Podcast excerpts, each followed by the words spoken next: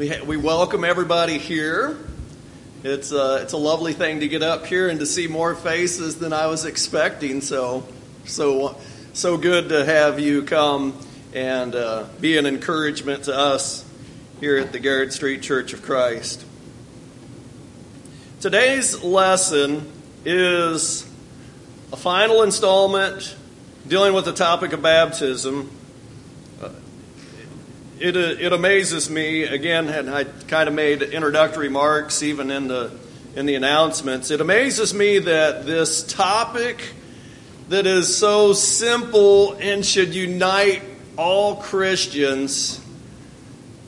I look at this simple topic and I read commentaries and other things, just books written about the topic, and there is it's unbelievable how you can take a simple topic and make it so complex. So, the last two weeks, I've been looking at the Bible Knowledge Commentary. Uh, and uh, uh, in particular, as it relates to Acts 22 16. So, I dealt with that quite a bit and at length, probably ad nauseum, as we would say and we understand the word nauseum a little bit better based upon that dealing with it so in depth, right? We're ready to move on. But here is the final installment, and there were a couple of different uh, thoughts that were coming from different commentaries and such that I really felt like I could deal with, or I could do this one, that one, or the other one. Uh, and I finally settled with um, a lot of the thoughts are kind of directed from uh, a, a, man who is by the, by the name of Warren Wiersbe. He was the minister, the pastor at the big Calvary um, Baptist church out in Latonia. He was in this area for years and years before moving on to uh, work with, I believe, churches up towards Chicago. I don't think I'm wrong on that, but don't quote me on that one. But one of the interesting things about him, he really has a complex view of um, addressing baptism and salvation in general. And he thinks, he makes the case that the way that people were saved in Acts chapter 2, the church, when the church began, it was the beginning of the church. But he says that Christians today are not saved in the same way. And he goes and points to another passage. So he says that salvation started in Acts chapter 2 in one way. And then when you get to Acts chapter 10, the scripture reading that was read, you see salvation in a different way.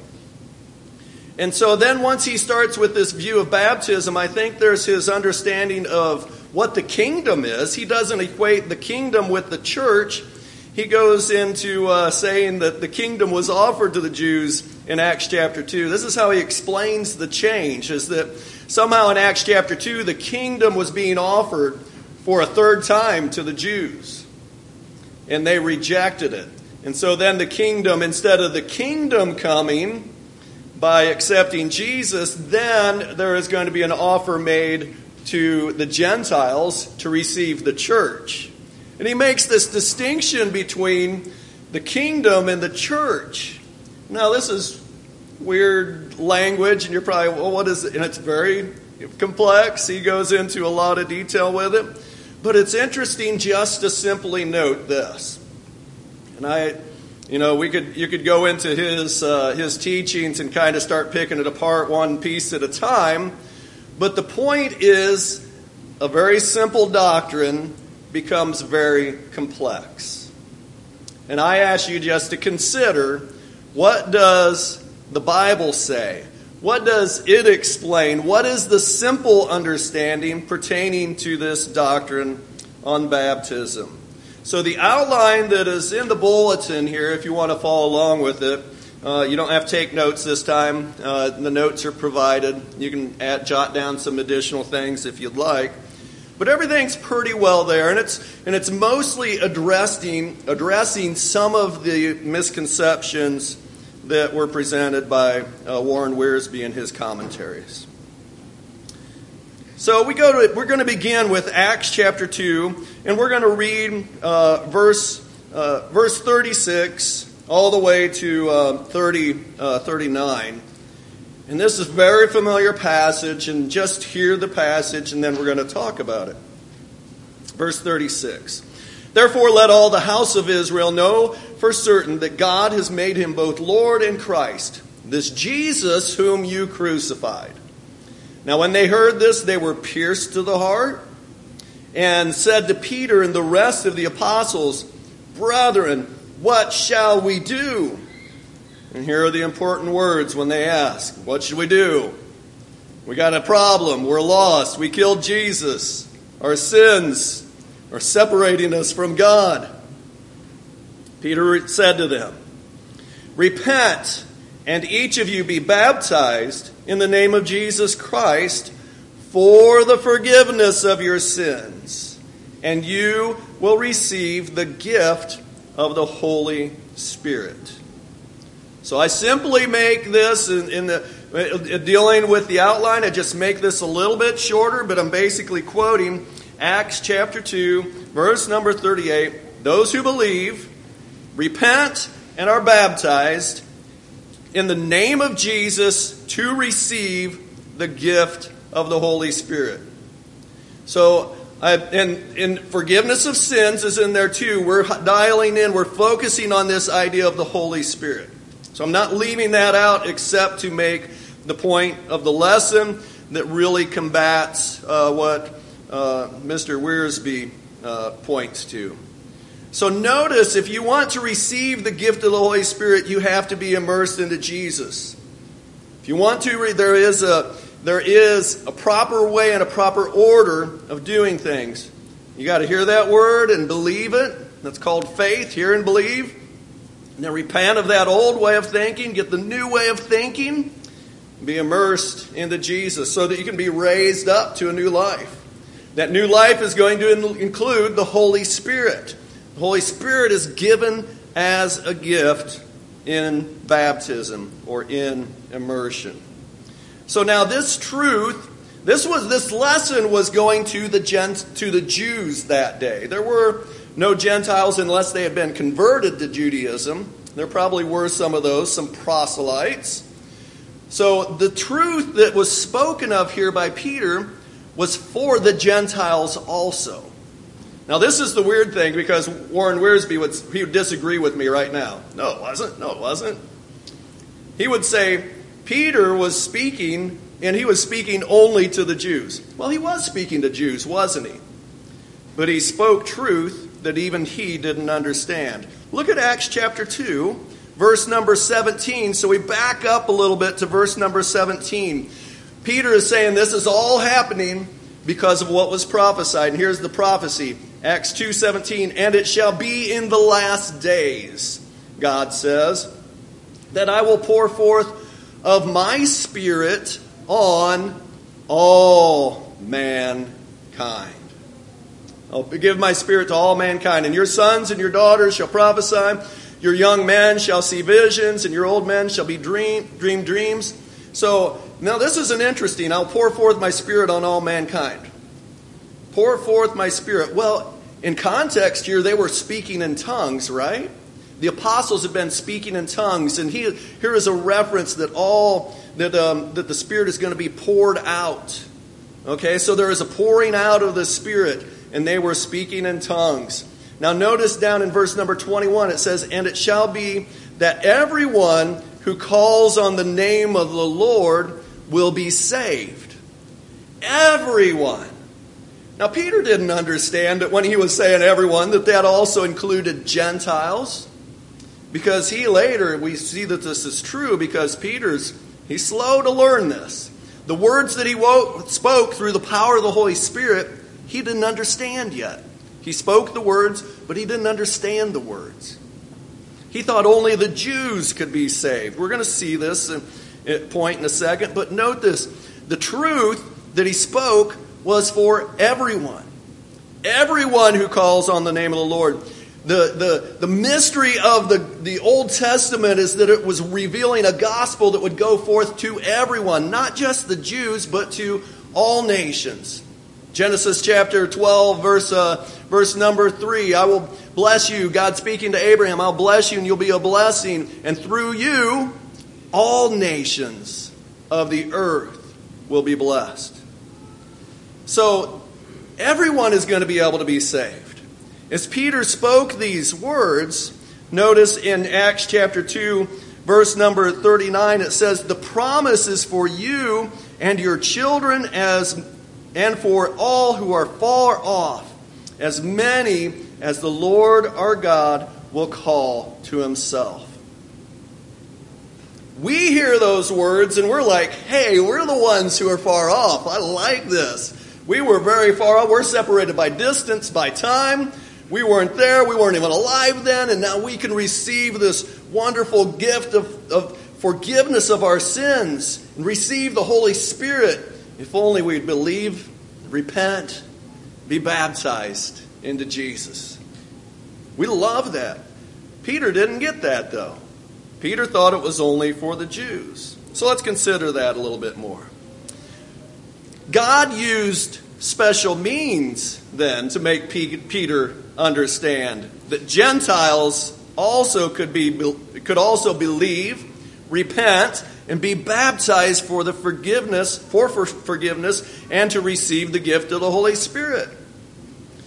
So I'm contending that as you look at Acts chapter 2, verses 38 and 39, that promise was for the Gentiles also, Jews and Gentiles. It didn't matter, any who would call upon the name of the Lord. But Peter didn't get it.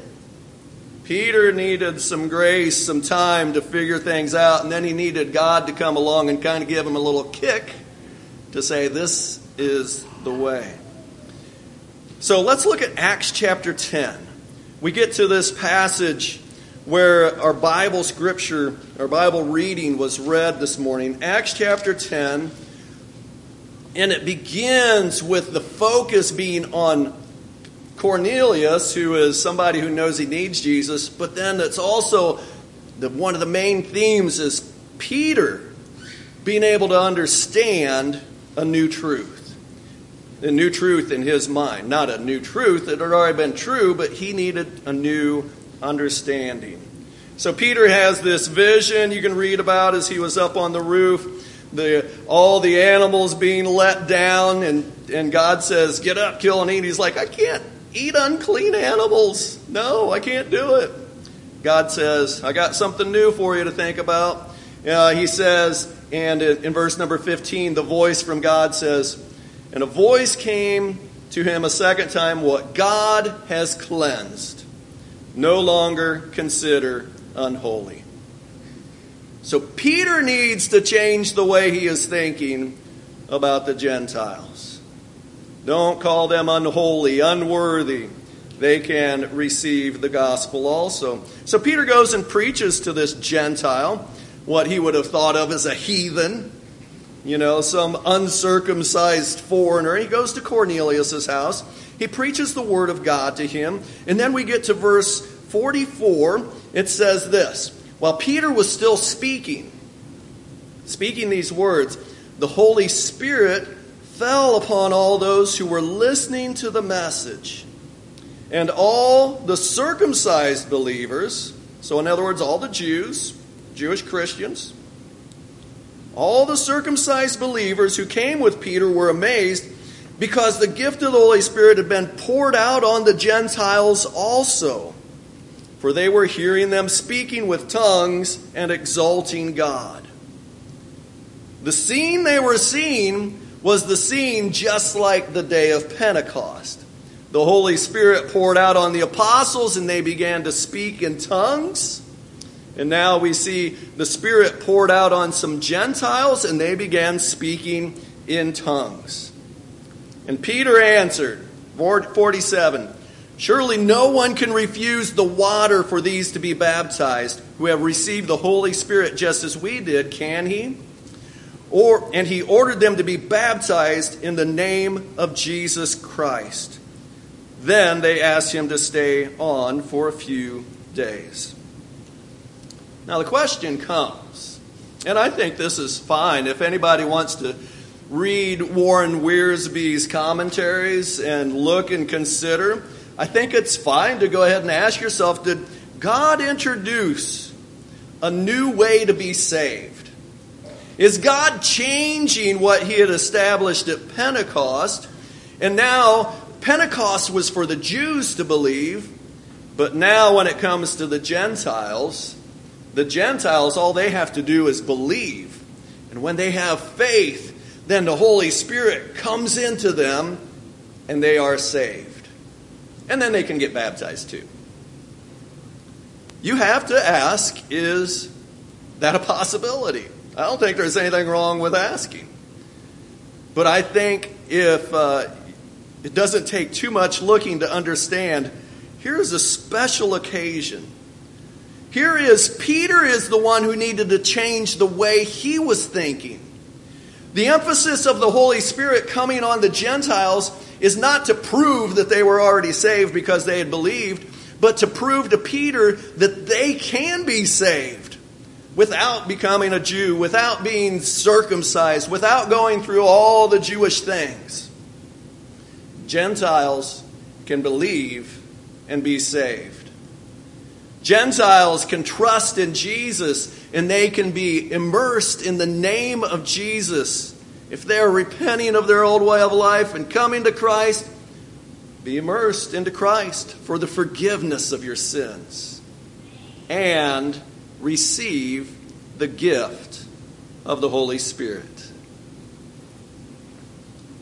So, moving on to the next point, then, I would contend that Acts chapter 10, the Holy Spirit coming upon the Gentiles. You don't read of that anywhere else. This was a special event for Peter's benefit, not to establish some new way of becoming a Christian. There is nothing in there that says, here's a new way to become a Christian. This was done for Peter one time. Much like one time back at the beginning when the Holy Spirit came upon him, they started preaching and preaching the gospel. A one time event like that. So, next point, last point pertaining to this particular passage. The Holy Spirit received in baptism is then to be assumed, is assumed to be present in all Christians. So, thinking about Acts chapter 2, verse 38, thinking about as you read through the book of Acts and you see all of the conversions, and then you continue reading into uh, all of the letters penned by all the writers of the New Testament, there is an assumption that when somebody becomes a Christian through baptism, then they receive this Holy Spirit presence in their life. A couple verses just to consider. Uh, first of all, Ephesians chapter 1. Ephesians chapter 1. Verse number 13, it says this In him, you also, after listening to the message of truth, the gospel of your salvation, so the good news of how to be saved, having also believed, you were sealed in him with the Holy Spirit of promise, who is given as a pledge of our inheritance with a view to the redemption of God's own possession to the praise of his glory. Now, I would simply contend this that the believers in Acts chapter 2, when they believed and were immersed into Christ Jesus, they received the gift of the Holy Spirit, just as it says. The Holy Spirit in their life, and it's a seal that's given to them as kind of a pledge and promise that God's got, He's given you a piece of Him, and so they, that shows He someday is going to come take you home. That is the gift of the Holy Spirit within you. I would contend that Cornelius, he had this amazing, miraculous thing. One, the, the Holy Spirit came upon him to prove something to Peter. They can be saved. And then when he was immersed into Christ for the forgiveness of his sins, he and his whole household, then they were saved, receiving all of them the gift of the Holy Spirit in their lives. The Holy Spirit is present in each one of us. This is true for anybody here who by faith was immersed into Christ Jesus. Consider um, uh, 619 is in 1 Corinthians. I apologize. So I think it's I've missed that in your notes as well as on the outline here. 1 Corinthians chapter 6, verse number 19. Or do you not know that your body is a temple of the Holy Spirit who is in you, whom you have from God, and that you are not your own? The Holy Spirit is present in you. When did you get that Spirit? When you were immersed into Christ. It fits with all of Scripture. The one time that kind of makes that a little weird, you got to figure out, is that event in Acts chapter 10. Hey, they got the Holy Spirit poured out on them before they were even baptized. Yep, one time event. It happened one time to prove something not to them, but to prove something to Peter. So, you repent, you believe, you're immersed in Christ for the forgiveness of your sins, and you receive the gift of the Holy Spirit in your life. A presence there of God in your life. Now, I've mentioned something about the kingdom. The kingdom uh, for Warren Wiersbe becomes part of the um, the way that it becomes a muddied up, kind of a complex issue. And he starts talking about the kingdom, but he also starts talking about the Holy Spirit and he misunderstands some things about the Holy Spirit. So let me make a second point here for you to consider.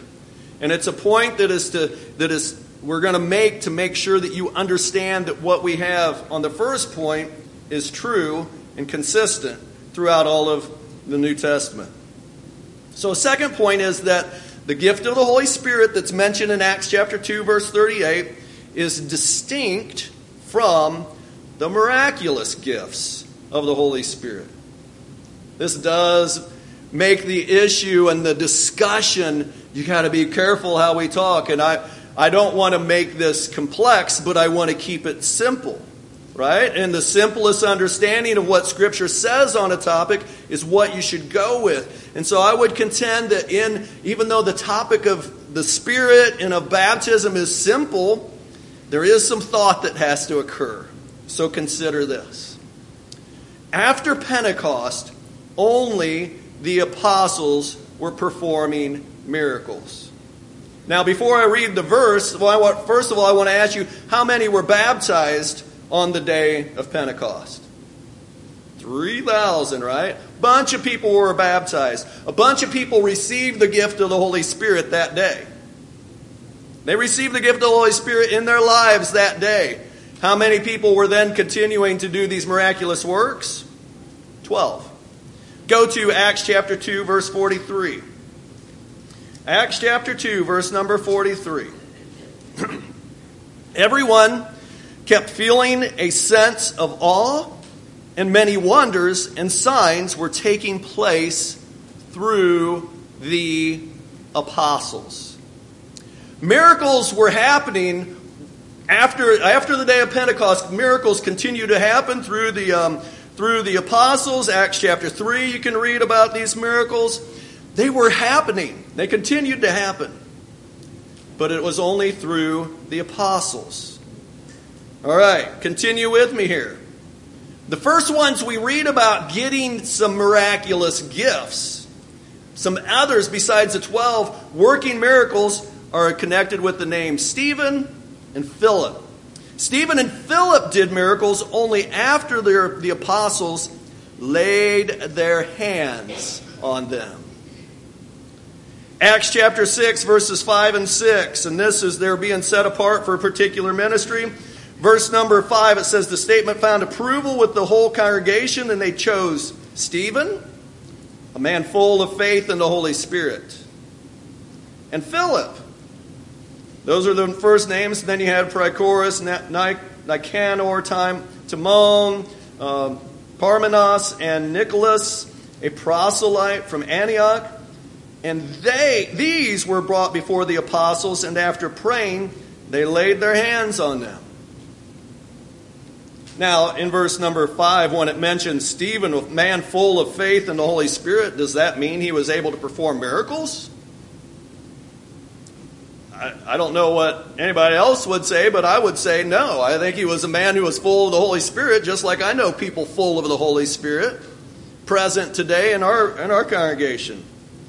Um, but now look at verse number 8. And Stephen, full of grace and power. Now there's a new description of him. Grace and power was performing great wonders and signs among the people.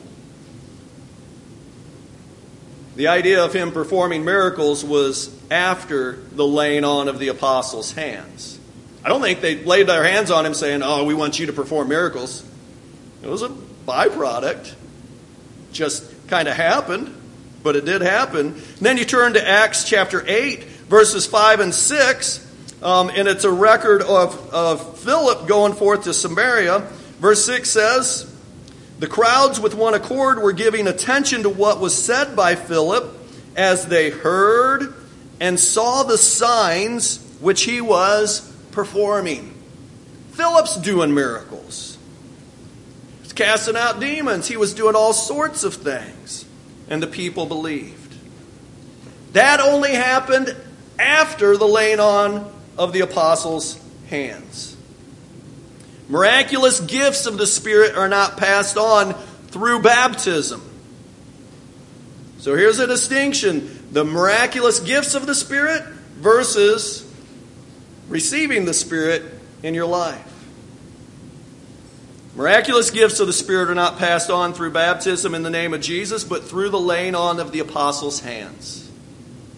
On the day of Pentecost, when 3,000 people were added to the number of the saved, they didn't all start performing miracles. They didn't all start speaking in tongues and prophesying. That didn't happen. The apostles continued to do that. And then it began to spread to others when the apostles laid their hands on others.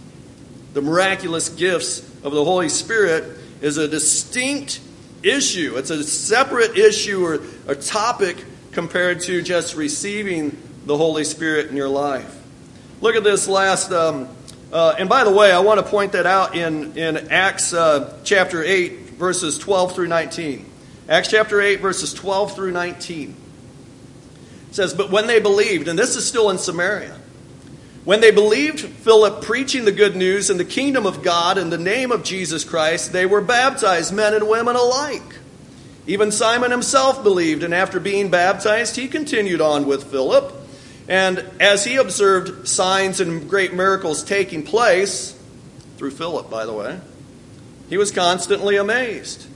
Now, when the apostles in Jerusalem heard that Samaria had received the word of God, they sent them Peter and John, two apostles. Peter and John, who came, verse 15 of Acts chapter 8, who came down and prayed for them that they might receive the Holy Spirit. So now, close language to Acts chapter 2 forgiveness of sins and receive the gift of the Holy Spirit. And now here is language of receiving the Holy Spirit, very closely related. Exactly the same, to be honest. You have to let the context dictate and teach you and let you understand what's going on here. This is a miraculous working of the Holy Spirit. These people had been immersed into Christ. Now there was an additional gift they could receive. They could, they could receive the gift of the Holy Spirit in their lives, much like we do today, but they had the opportunity for the apostles to come and lay their hands on them to receive miraculous workings of the Holy Spirit. Verse 16, for he had not yet fallen on any of them, they had simply been baptized in the name of the Lord Jesus Christ. Then they began laying their hands on them, and they were receiving the Holy Spirit. Now, when Simon saw that the Spirit was bestowed through the laying on of the apostles' hands, he offered them up money, saying, Give this authority to me as well, so that everyone on whom I lay my hands may receive the Holy Spirit. that miraculous working Holy Spirit was bestowed upon people through the laying on of the apostles' hands. So it's logical if this is true, if what I'm asking you to, to understand from the scripture, this distinction with receiving the gift of the Holy Spirit in your life versus receiving a miraculous working of the Holy Spirit through the laying on of the apostles' hands, if those are two distinct things, then it's logical that when the apostles died, the miraculous gifts of the Holy Spirit would also die. And you can read in 1 Corinthians 13, verses 8 through 10, that Paul said, these miraculous things are going to cease. He didn't say, hey, when I die and when all the other apostles are gone, hey, you guys are out of luck. He's just saying, these things are going to cease. And when they cease, you're going to have to rely upon the greater things. And right now, you need to grow up and live according to faith, hope, and love. Those are the greatest gifts, and we still have those great gifts through the power of the Holy Spirit that's within us, not to work miracles, but to love and to have faith and to be filled with joy and all of the other wonderful gifts of the Spirit.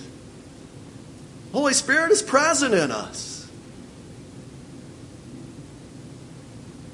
But those miraculous workings died when the apostles passed on. They had given their they had passed on miraculous gifts to others. They weren't able to add it to anybody else once all those folks that they had laid their hands on were gone. The gifts, miraculous gifts, were gone. And that's a fairly simple, if I can get it done in 30 minutes and explain this, it's, it's not that hard, not that complex. We don't have to go into explaining, hey, that it seems like there's two different ways to be saved. We do have to understand some differences about the language pertaining to the Holy Spirit. It's, um, it's silly to throw in the concept of the kingdom and to pretend like the kingdom didn't come. You know, when, when Christ started the church, to say that that wasn't people entering into the kingdom. Otherwise, when we read uh, Romans, or excuse me, Revelation 5, and it's talking about the kingdom of priests this morning, I'm like, that's us. We're there. We're in the kingdom of priests. We are in a kingdom. You don't have to say that there's a kingdom to come later or that, hey, it didn't work out for Jesus, so he, he's going to plan B and going to come back to the earth later and build a kingdom. Uh, no, it's, it's going on right now. We're a part of the kingdom. Let us live like it. If you want to be a part of the kingdom of God, there is a way to enter into the kingdom. You can enter into Christ by repenting of your sins, repenting of the old way of thinking grabbing hold of Jesus, having faith in Him, confess His name before others and say, I need Him and I want Him in my life. That is what we do when we hear the message of Christ, the one who died for us. Let us live for Him. So, if there's anybody here today, you want to be a part of the kingdom, a part of be, to be saved. Today is the day of salvation. Today is the day that you can be immersed into Christ Jesus. And when you're immersed, God does a great work on you. You aren't doing anything. You, are, you don't earn salvation by any means. But when you come to Jesus and you give Him your life, by being immersed into Him, God does this wonderful work and He forgives you of your sins and He comes and is present within you. His Holy Spirit, that's why you can be raised up to this new life. Repent, be baptized, in the name of Jesus for the forgiveness of your sins, and you'll receive the gift of the Holy Spirit. If you need to come to Him, won't you please do so today as we stand together and sing?